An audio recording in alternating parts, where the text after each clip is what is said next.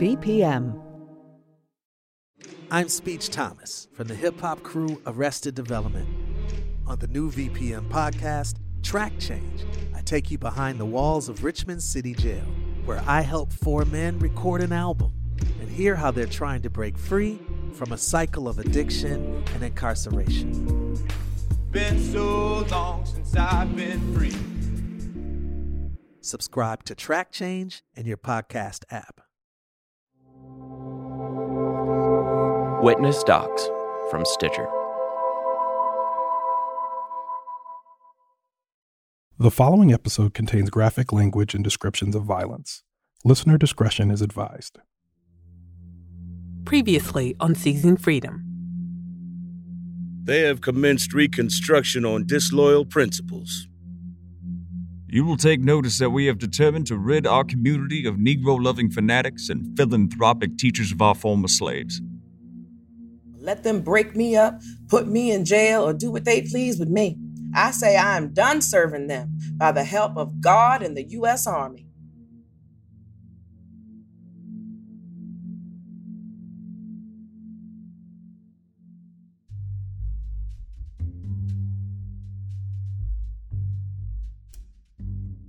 Tommy Jones was nine years old when he was sold away from his family.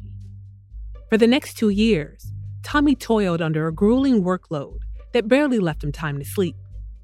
I took care of the family horse, fetched the water from the spring, ran errands to the master store, cleaned the boots and shoes belonging to the family and their visitors, swept the rooms, brought wood from the wharf on my head for the fires at the house and the store.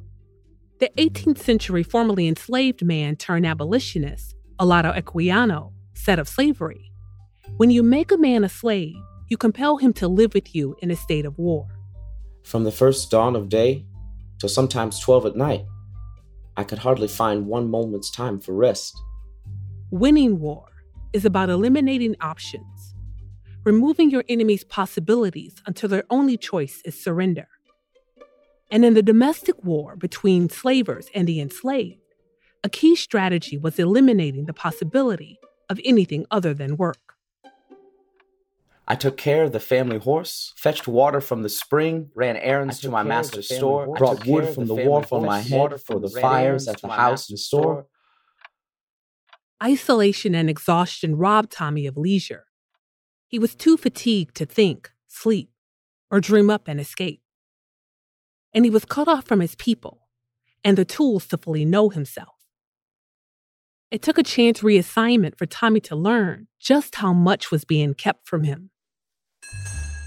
My mistress complained of me at length that I was not so obedient as I ought to be, and so I was taken from the house into the store.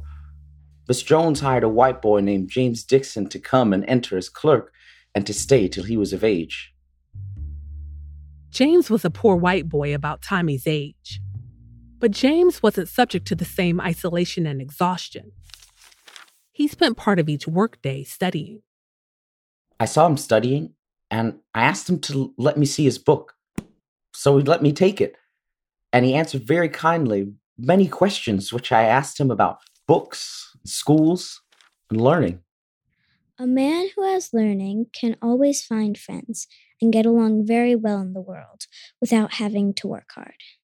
But if you don't got any learning, you'll have to work hard for a poor living all of your days. This was all new to me. For days afterward, an intense burning desire to learn to read and write took possession of my mind. The question which then took hold of my consciousness was how to get a book to begin. Tommy learned from James that he would need a spelling book to start. So he hatched a plan to convince David Smith, a white printer for whom he bootblacked, to sell him a speller. He looked at me in silence and with some close attention for some time and asked me what I wanted. I want to learn to read, Mr. Smith. Can you help me? No, Thomas. It wouldn't answer for me to sell you a book to learn out of. You will only get yourself into trouble if you attempt it. And I advise you to get that foolish notion out of your head as quickly as you can. But Tommy wouldn't be deterred so easily. David's brother, Peter, kept a book and stationery store under the printing office. So Tommy went to Peter, but this time with a different strategy. When Peter asked Tommy why he wanted the book, I told him that I wanted it for a white boy who lived at my master's house, that he'd given me the money to get the speller, and asked me to call at the store and buy it. Peter handed him the book without question. Tommy handed over the money, thanked him, and left. I got out of the store and looking around to see that no one observed me, I hid my book in my bosom and I hurried on to my work.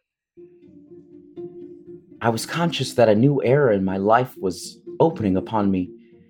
That consciousness at once awakened new thoughts, purposes, new hopes, a new life.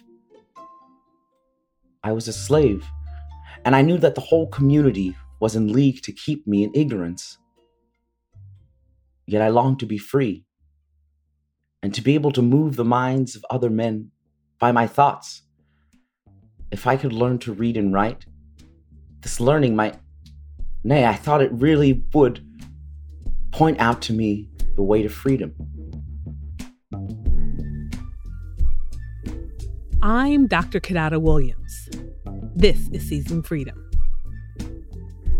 On today's episode, education. We're going to track the explosion of literacy from pre war enslavement to post emancipation.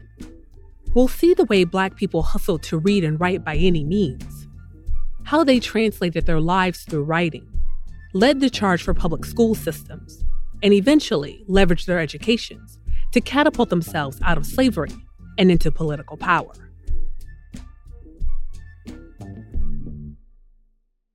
First, back to Tommy Jones. The printmaker's warning about the risk of learning to read was prescient. You will only get yourself into trouble if you attempt it. When Tommy was growing up, North Carolina had strict anti literacy policies for the enslaved. If he was caught with his book, he could have been whipped or maimed. The white South believed an educated Negro to be a dangerous Negro, and they were not wholly wrong for education among all kinds of men has had an element of revolution. That revolutionary rush of wonder had taken hold of Tommy. He hunted down any means to learn to read. He sought the aid of a local freedman and hid his book under whiskey barrels in a back room, studying by candlelight before his shifts. I knew if my book was discovered, that all was lost and I felt prepared for any hazard or suffering. His enslaver, Mr. Jones, eventually became suspicious. And one early morning while Tommy was studying, Jones came in unannounced. I saw his shadow on the wall, just in time to throw my book over and among the barrels before he could see what it was. Although he saw I had thrown something quickly away. Jones ordered Tommy to roll away the barrels where he'd thrown the book. This I did. But I managed to keep the book slipping along so that he could not see it as he stood in the doorway. Jones continued pressing, and Tommy kept denying. Enraged, Jones pulled a heavy leather cowl switch off the wall. Jones whipped Tommy three times, at 30 strokes each pausing after every round and demanding to know what he threw. And each time Tommy told him, nothing.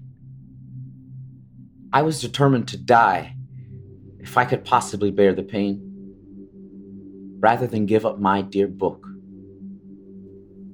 When Jones went to strike Tommy for a fourth round, he saw the deep gashes he had already made and the blood already flowing under his cruel infliction and his stern purpose failed him. Seeing the damage, he stopped. In the day's battle between him and Jones, Tommy came out the victor. I got well of my mangled back, and my book was still left. This was my best, my constant friend. Tommy Jones, who had been sold 45 miles away from family and friends, would rather have risked death than hand over a grade school primer. For him, literacy was far more than just a chance at freedom. It was a companion in the mind, a cache of possibility and source of comfort.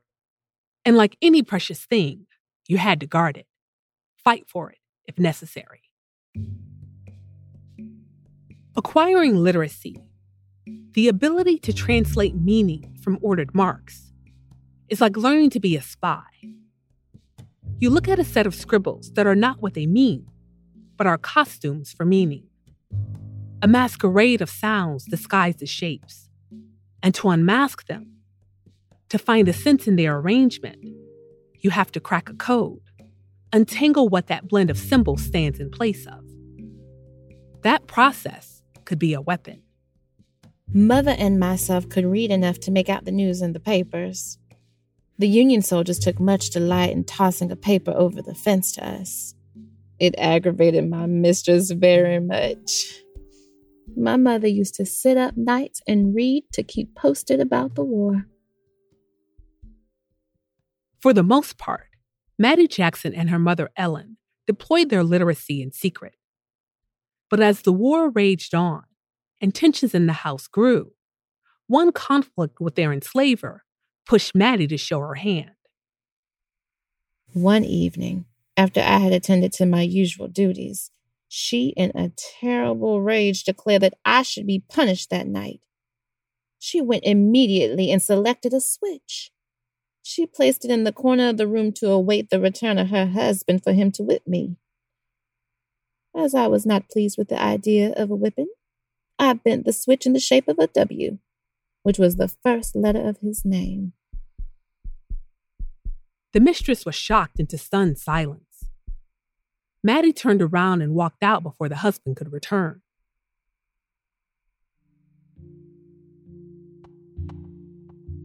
Part of the allure of learning to read and write was that the benefits outweighed the risks. More than a weapon or a tool for reaching freedom, literacy is a magician's script, a spell to apparate a piece of living out of one body and into the next. And because that transmission is commonplace now, it's easy to mistake as ordinary.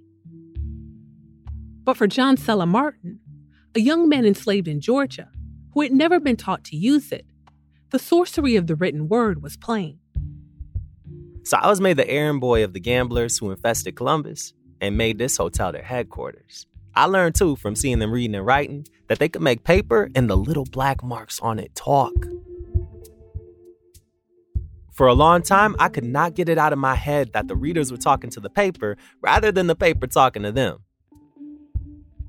When it became a reality to me, I made up my mind that I would accomplish the feat myself.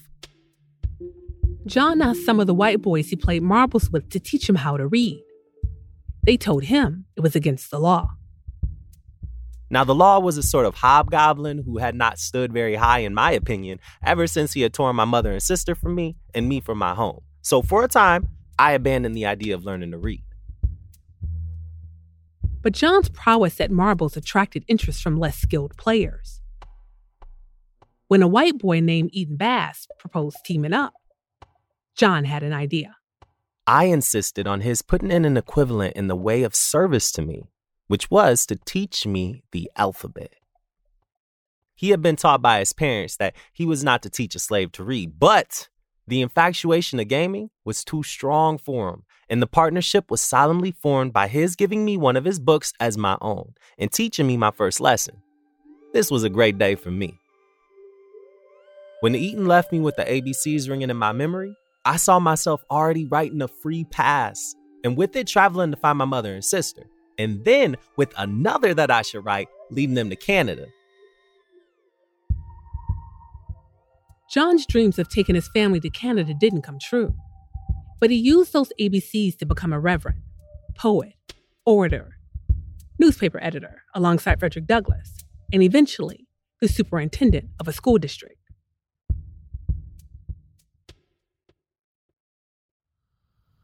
The spark that drove John the sudden rush of possibility is why learning to read and write was criminalized for the enslaved. Because part of what makes literacy arcane is that it irritates. It introduces friction, becomes the chafe on the insurrectionist match. And if your seat of power is made of straw, the last thing you want to do is spark a flame. For colored people to acquire learning in this country makes tyrants quake and tremble on their sandy foundation, knowing that their infernal deeds of cruelty will be made known to the world. Tyrants quake and tremble because one of literacy's first and greatest benefits is awareness, something John Quincy Adams figured out as a child. I often heard the white people say that they did not want the Negro to learn to read and write. Then I felt satisfied that there was something more than learning to read and write that they did not want the Negro to know. That same feeling motivated James Curry, who could read, to discover what, exactly, he wasn't allowed to know. I used to go into the house and get down the great Bible and lie down in the piazza and read, taking care, however, to put it back before they returned. There, I learned that it was contrary to the revealed will of God that one man should hold another as a slave. Though the Bible was the most readily available reading material, African Americans found all kinds of sources for the knowledge white people kept from them. In 1863, a police officer walking through the streets of New Orleans stopped to pick up some stray papers lying in the gutter. It was a secret document written by an enslaved man who had been teaching himself to read and write by copying parts of the U.S. Constitution and the Civil Code of Louisiana.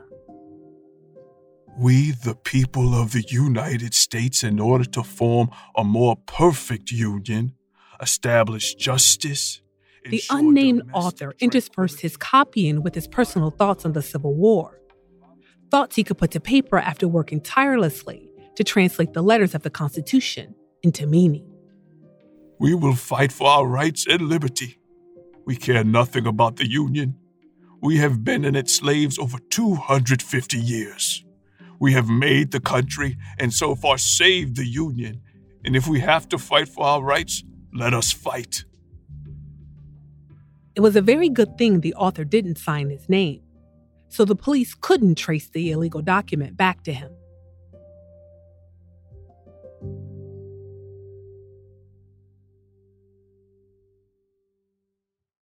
The second benefit of literacy is the power to manipulate your world. Susie King Taylor's grandmother sent her to a secret school in Savannah, Georgia. We wrapped our books in paper to prevent the police or white persons from seeing them. There, she learned to read and write and used it for a specific purpose. I often wrote passes for my grandmother. For all colored persons, free or slaves, were compelled to have a pass. Free colored people having a guardian in place of a master. Other children had relatives who could share their knowledge. John Washington started to learn to read from his mother before she was sold away. After that, he tried to teach himself to write so he could send her a letter, but struggled. My Uncle George, mother's brother, noticed me trying to copy the writing alphabet as shown in Comly's spelling book. So he asked me what I was trying to do. I replied, I am trying to write. He seized the pen. He wrote the following lines on a piece of wallpaper My dear mother, I take this opportunity to write you a few lines to let you know that I am well.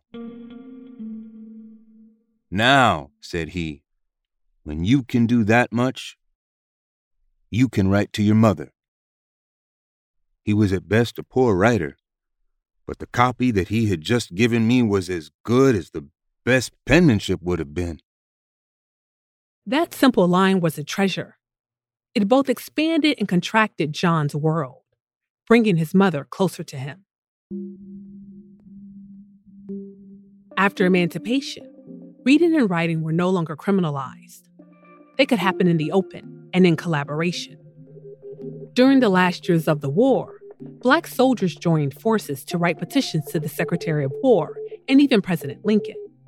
They protested the harsh treatment of their families, or demanded higher wages, or requested schools for their fellow soldiers. Sir, I have the honor to call your attention to the necessity of having a school for the benefit of our regiment. We have never had an institution of that sort, and we stand deeply in the need of instruction, the majority of us having been slaves. We wish to have some benefit of education to make ourselves capable of business in the future. By writing to those in power, these soldiers forced authorities to reckon with African Americans' equal claim to pen and paper and rights. While emancipated literacy brought access and political capital, the desire to read and write was for more than that.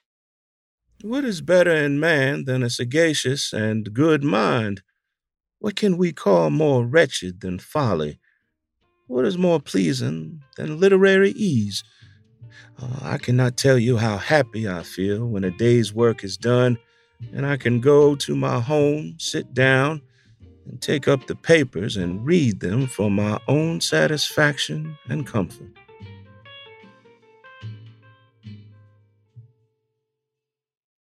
Education meant access to a bigger community, participation in society, and the ability to send editorials to newspapers to make your views public, to author and broadcast your own story in an autobiography. For George Horton, who had been enslaved in North Carolina, the most compelling writing was found in poetry. Whenever I chanced to light on a piece of paper, so common to be lying about, I would pick it up in order to examine it, whether it was written in that curious style or not. If it was not, unless some remarkable prose, I threw it aside.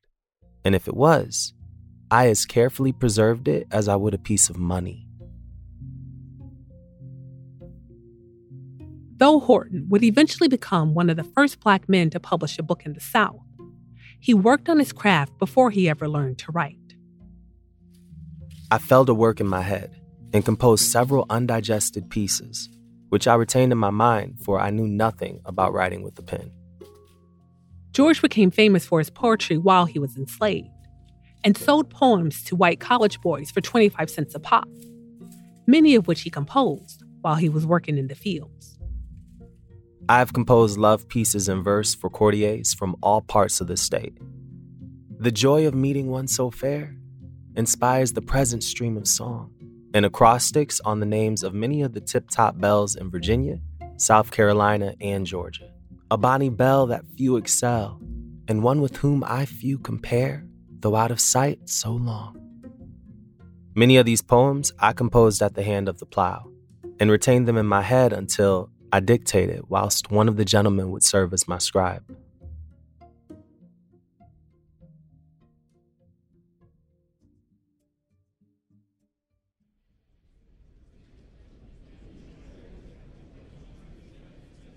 In 1878, D. Webster Davis, another renowned poet who had been born in slavery, took the stage at his class reunion. Old time with its cycle and swift onward play, for once has turned backward, we are children today. And the world with its conflicts, its battles and strife, is forgotten in pleasures and memories of life. The reunion celebrated graduates from the teacher training program at Richmond Colored Normal and High School. Davis was part of that first generation of Black Southerners who could attend school freely, and his poem for the occasion reflected his pride. My name is still cut on the seat by the door. I'm trying to cut it much higher, you know, but I wonder if fame can e'er give the joy I find at Old Normal when I was a boy. After graduating, Davis taught in Richmond for more than 30 years. When Davis died in 1913, Richmond City schools closed so students could attend his funeral. By this hallowed Elysium, our tent is now spread, but soon to new duties, new paths we must tread. The world calls for heroes, our race calls for men unselfishness, and true, till bright heaven's the end.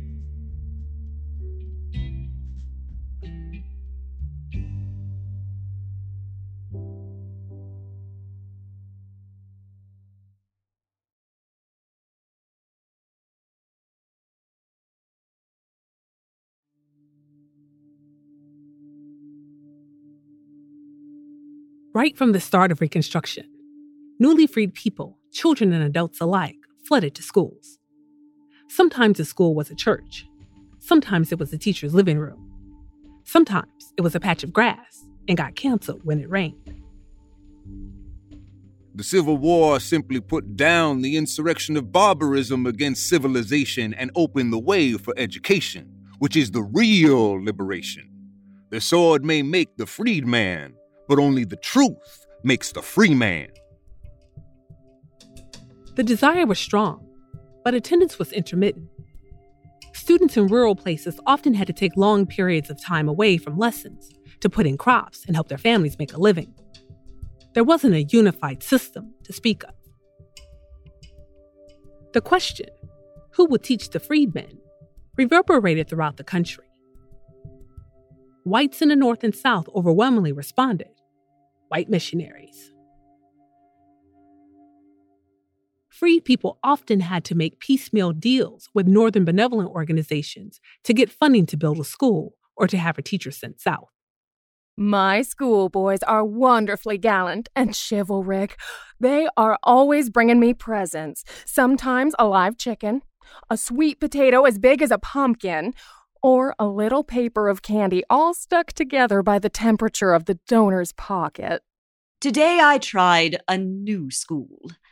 I like it very much and have a very pleasant room and quite bright scholars.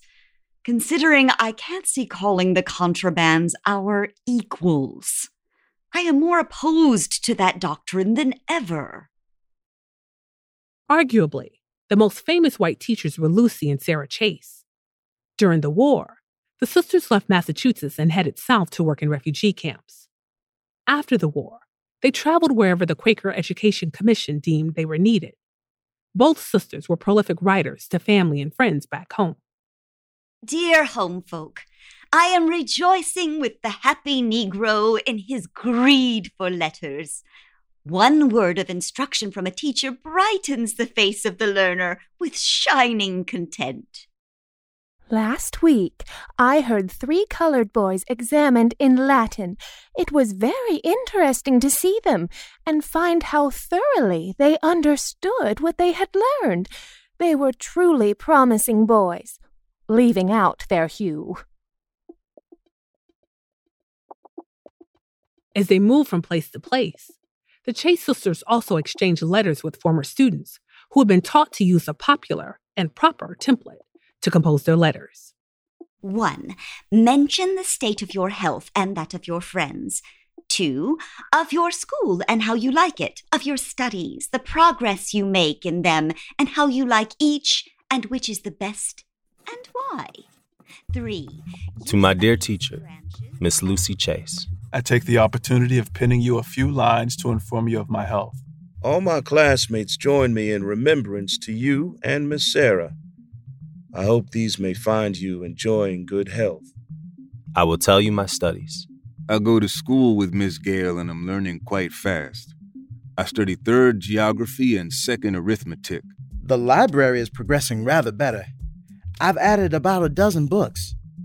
We loan perhaps three or four in a week. We have not forgotten two times one are two, and five times five are 25.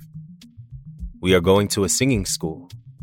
We are going to have a concert on the 6th of July. And I wish that you could attend. The colored people are very anxious for you all to come back. We can never forget those pleasant evenings that were so kindly devoted to our improvement. Nor have I forgotten that pretty little speller that you gave me before you went away. I hope that we will be able to see each other again in this life, and if not, I hope we may in heaven. I will bring my letter to a close.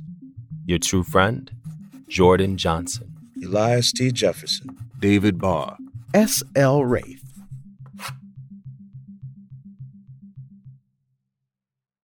These letters show a delicate balance between self expression and conformity.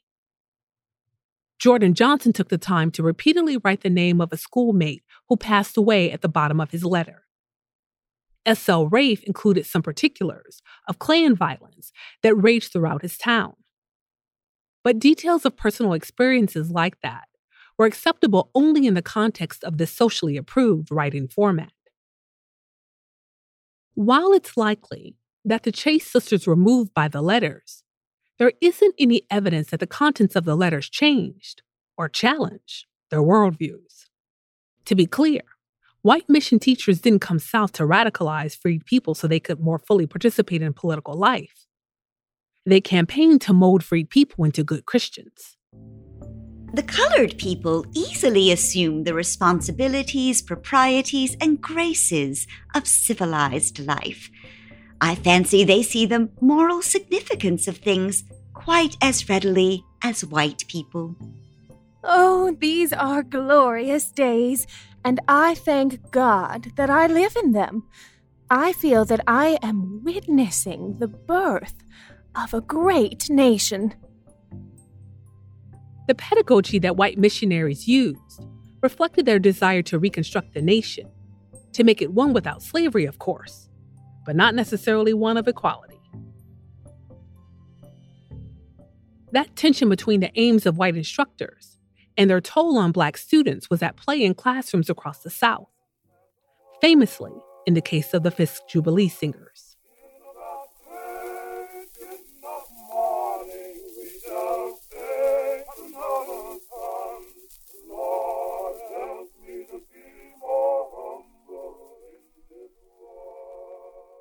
Fisk University in Nashville, Tennessee, was started in an abandoned Army barracks.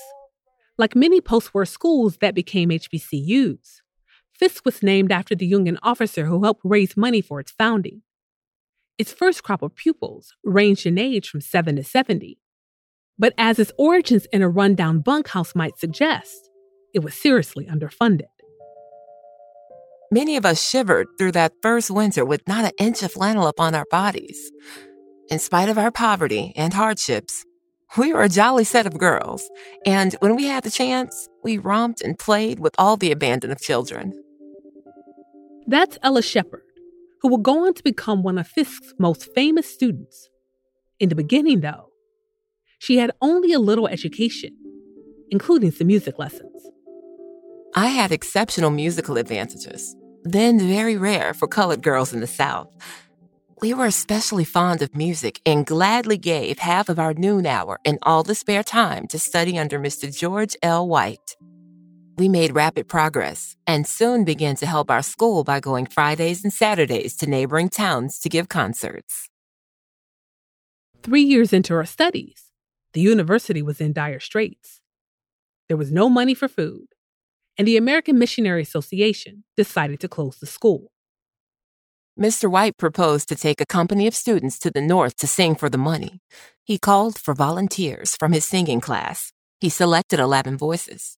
Taking every cent he had, all the school treasury could spare, and all he could borrow, Mr. White started October 6, 1871, with his little band of singers to sing the money out of the hearts and pockets of the people.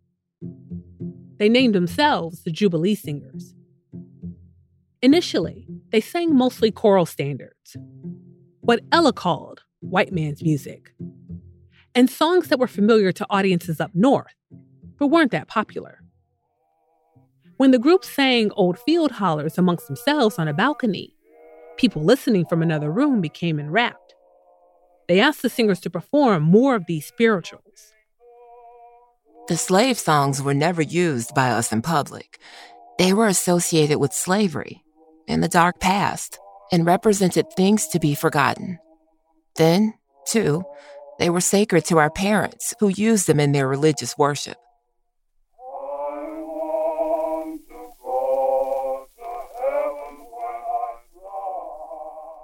But the demand of the public changed this order. Soon, the land rang with our slave songs.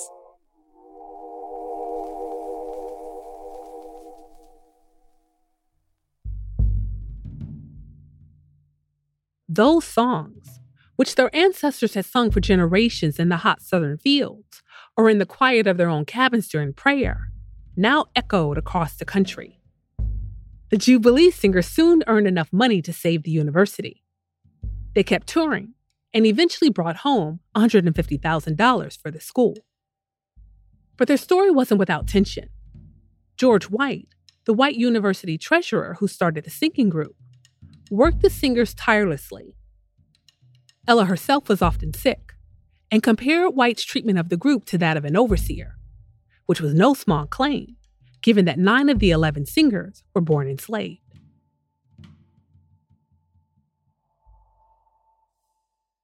As early as 1865, Robert Hamilton, editor of the weekly Anglo African, wrote an editorial outlining his concerns about harmful types of teaching.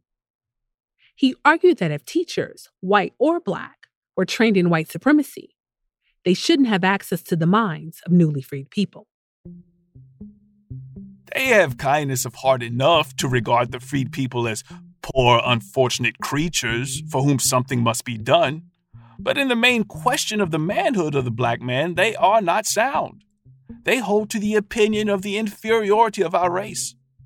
Such persons should not seek or desire to be teachers among us. They cannot do us good. Northern and Southern whites who thought of freed people as poor, unfortunate creatures were often shocked by how quickly they learned to read and write. Reports sent to the Freedmen's Bureau and the American Missionary Association were full of delight at how rapidly newly freed students progressed. For better or worse, they argued that such high standards of learning deserved more funding and tried to raise awareness and money for the schools they supported. Still, Robert Hamilton's concern proved apt, even in the case of Black mission teachers like Charlotte Forten, who traveled to the Sea Islands in South Carolina in 1862 she also expressed surprise at the intelligence of her students. At times, her impressions had the reductive scheme of an anthropologist. The Negroes here rejoice in their newfound freedom. It does me good to see how jubilant they are over the downfall of their secesh masters. Another trait that I have noticed is their natural courtesy of manner. There's nothing cringing about it, but it seems inborn, and one might almost say elegant. In the evenings, the children frequently sing and shout for us. These shouts are very strange, in truth, almost indescribable. The children form a ring and move around in a kind of shuffling dance, singing all the time. It is probable that it is the barbarous expression of religion handed down to them from their African ancestors, and destined to pass away under the influence of Christian teachings. Charlotte Forten found her students in the Sea Islands foreign. For their part, the Sea Islanders were wary of her and her excitement to exert the influence of Christian teachings. There is a type of education which, if introduced at the South, will train our race in mental subserviency for 50 years to come. This would be a disaster. It would be exchanging physical for intellectual bondage. We claim no superiority over the whites, and we admit of no inferiority. We hold that nature has made all men alike. This is the true standard. Anything lower than this is degrading. But Charlotte was an influential woman who wanted to use her knowledge and mobility for the good of all. She had the ear of the Freedmen's Bureau Superintendent of Education in South Carolina and wrote to him even after she moved back to Boston, trying to secure more funding for her students in the South. I am trying to add up the whole number of scholars in our schools for this year in order to print a list in the record as soon as possible. A happy Christmas to you in barbarous South Carolina. Very truly, C. L. Forten. The educational system must be constructed or organized upon our basis the equality of the race. No teacher or preacher, be they white or colored, should be entrusted with the education of freed people or their children who is not prepared to teach and vindicate this doctrine. Firmly grounded in paternalism, mission organizations generally assign teachers to schools without local input or consent. But Black parents and families resisted this. In New Orleans, parent Margaret Adams wrote a letter to the AMA asserting her right to weigh in on the decision of who would teach her children. She spoke for her fellow parents as to which teacher they preferred.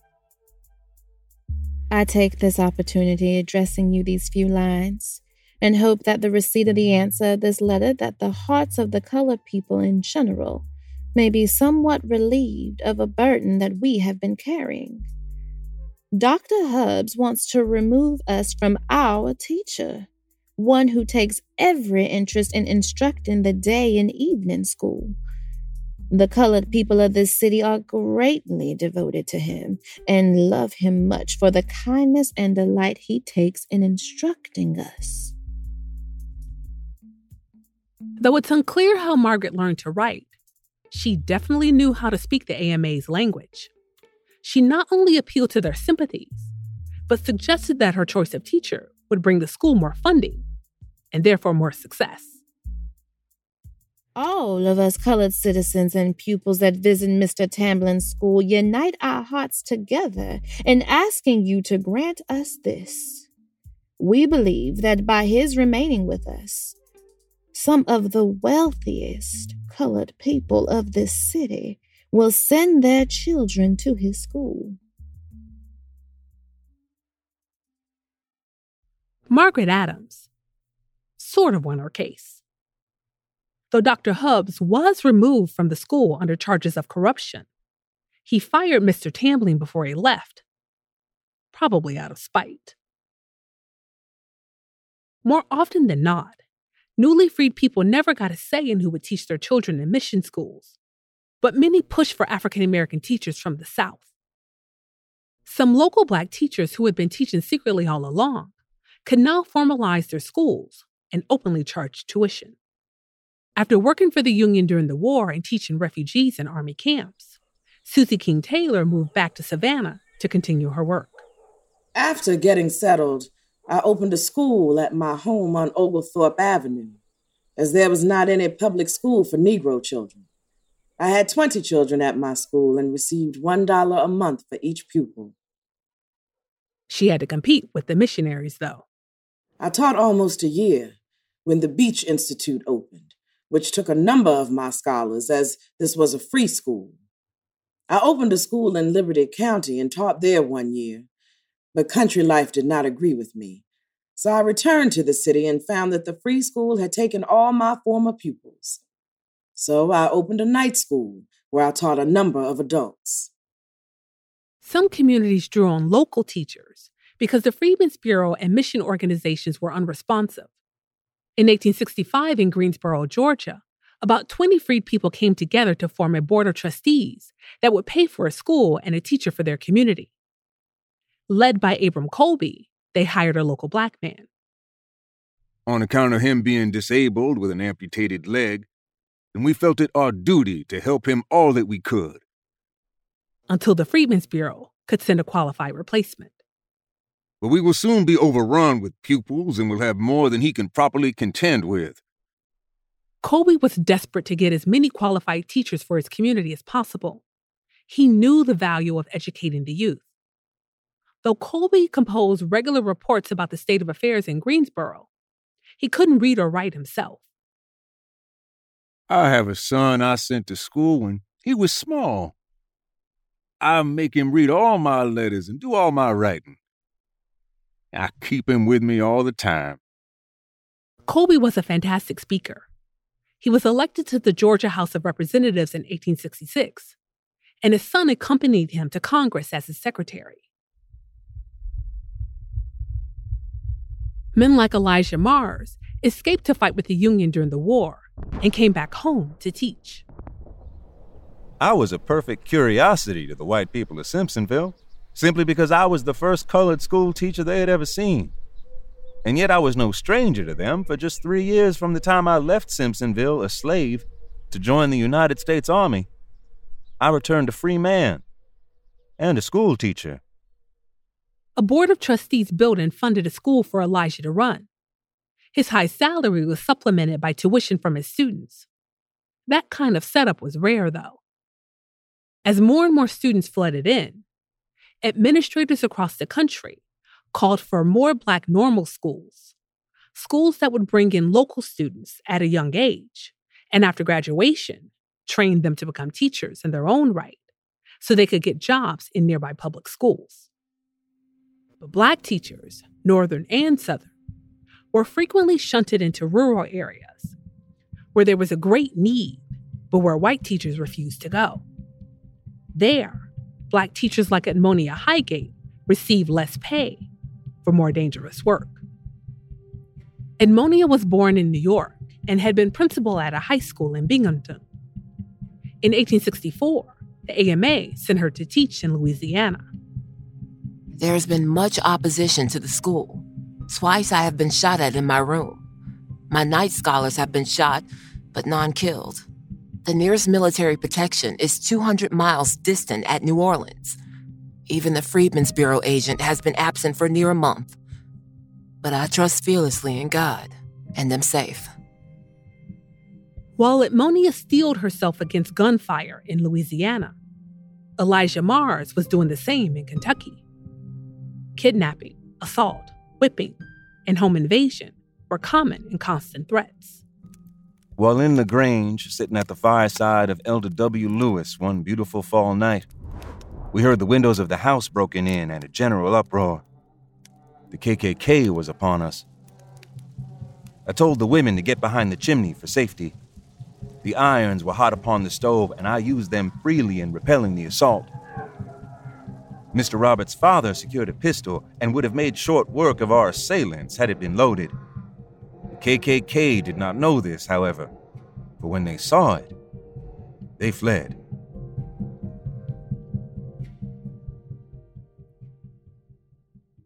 One of the most common attacks wasn't on teachers, but on schools themselves, which were usually wooden and incredibly flammable, and a favorite target of white supremacists.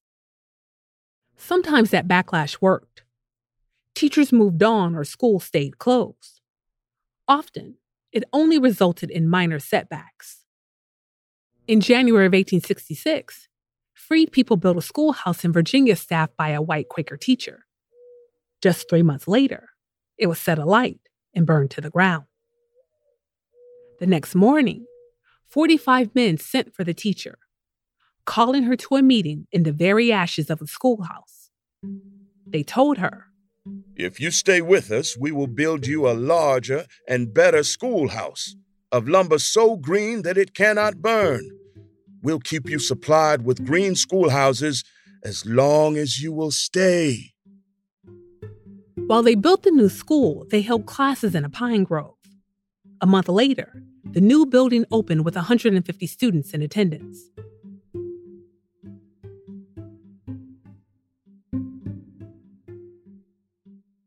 After numerous attempts on his life, teaching for different schools in different towns across Kentucky, Elijah Marrs called the colored men together and organized a society for self protection, calling ourselves the Loyal League. Of this society, I was secretary, and we were always in readiness for any duty. For three years, I slept with a pistol under my head, an Enfield rifle at my side, and a corn knife at the door. But I never had occasion to use them. The most virulent and melodramatic of the angry white Southerners wrote editorials like this one from the Richmond Times Dispatch, making white Virginians out to be the victims of black success. It is difficult to realize the situation we have reached in the South. The mind is stupefied at the initiation of Negro domination. It is a waking nightmare. Negro domination was a fear for white Southerners, regardless of class. Though it may have been felt more acutely by white people who lived in poverty, who also often couldn't read or write. Jane Briggs Smith, a colleague of the Chase sisters, received a visit from just such a man, a white officer who had served as head of an all black regiment. He was incensed over the strides in black people's education, as he himself couldn't yet read or write. The man rambled on, saying that the North was being too one sided in their educational efforts in the South. They made a great fuss, he said, about educating black children, but didn't seem to care at all about the white ones. Why, said he, in ten years more the blacks will be the educated class at this rate. We could not help laughing at his evident concern and told him that the whites were at perfect liberty to send their children to our schools if they wished, that our instructions were to make no difference whatever on account of color. Well, he said that was virtually excluding them, for of course no white man would send his children to the same school where black parents sent theirs. We told him that was their own fault. Thus ended the discussion, very much to our amusement. Probably he had said what he had heard, for he is one of those men who could embrace almost any opinion likely to make him popular. The idea of the Southerners standing with their hands in their pockets, as they usually do, and whimpering because the blacks are going to be best educated. I don't wonder, though. Nobody can be so degraded or so lost in ignorance as those mean whites.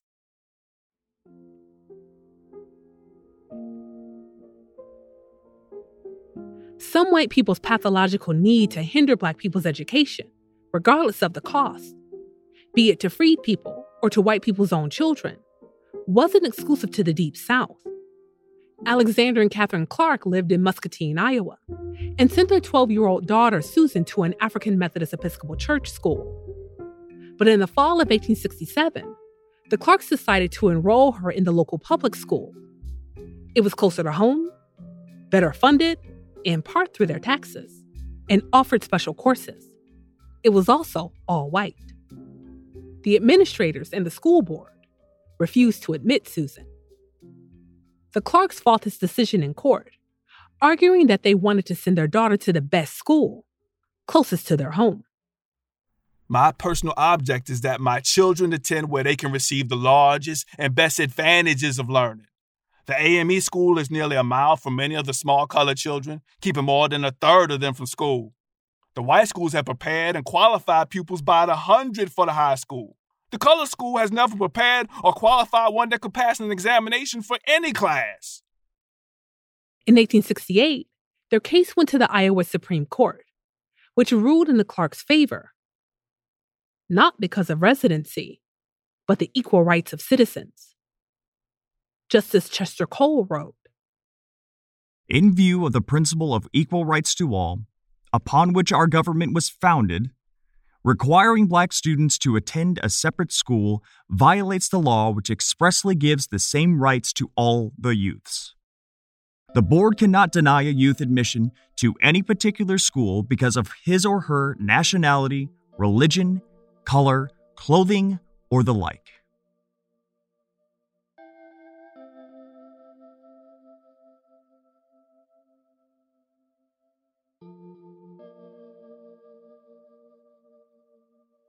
Justice Cole also spoke to the idea of an integrated public school as one where students not only learn to be literate of the page, but literate of the world too. In his mind, racial segregation was a tool of white supremacy, a badge of slavery, and separate would always mean unequal.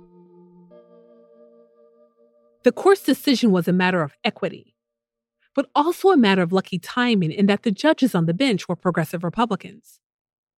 As the white conservative backlash against radical Reconstruction swept through the nation, the Clark case passed into obscurity. For the Clark family, though, the decision secured their educational future. Soon, schools across Iowa were open to all. Susan Clark graduated from the local integrated high school so did her younger brother, Alexander Jr. As was often the case during Reconstruction, victories like this one came with a price. The Clark's house almost burned to the ground. And while no one was ever prosecuted, they knew it had been arson. Though the family made it out with some of their belongings and built a new house shortly after, Catherine Clark suffered lung damage and died before she could see her son become the first black graduate from the law school at the University of Iowa. Farther south from Iowa, state legislatures would soon have no choice but to fund public schools for all children. In order to gain readmittance to the U.S., formerly Confederate states were now required to amend and ratify their constitutions and expand civil rights. In anticipation of new laws and standards, African American leaders gathered in colored conventions to collect their dreams and draw up demands. From D.C. to Georgia, education was a top priority. We regard education as one of the greatest blessings that the human family enjoys.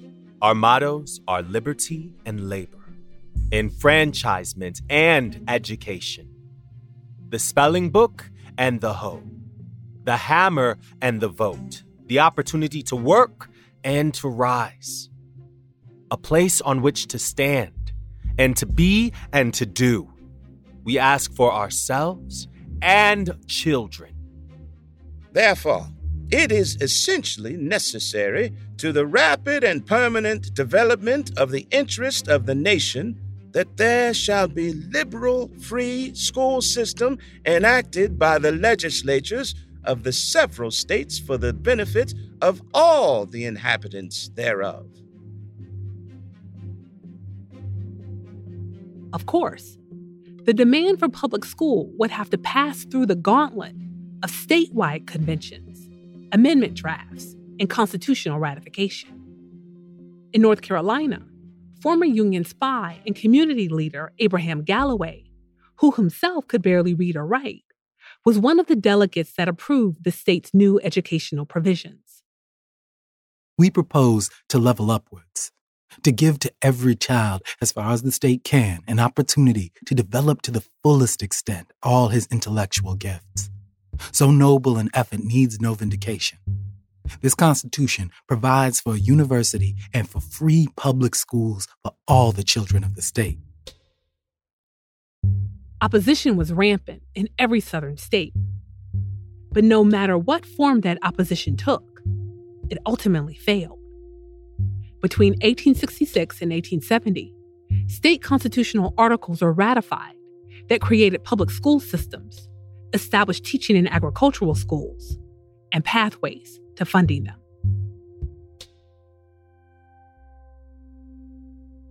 Next time on Seizing Freedom, I speak with Dr. Hilary Green about how African Americans commemorated the Civil War during Reconstruction and what they taught their children about it.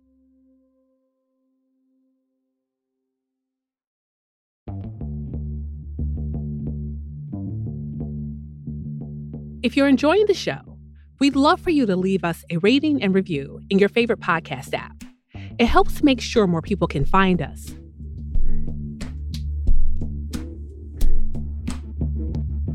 Seizing Freedom is a production of VPM and Witness Docs from Stitcher. The show is researched and hosted by me, Kidada Williams. It's produced by Joshua Moore, Ronald Young Jr., and Lushik Wahba. Sound design and mastering by Jacob Lewis of Great Feeling Studios. Music composed by Dan Burns.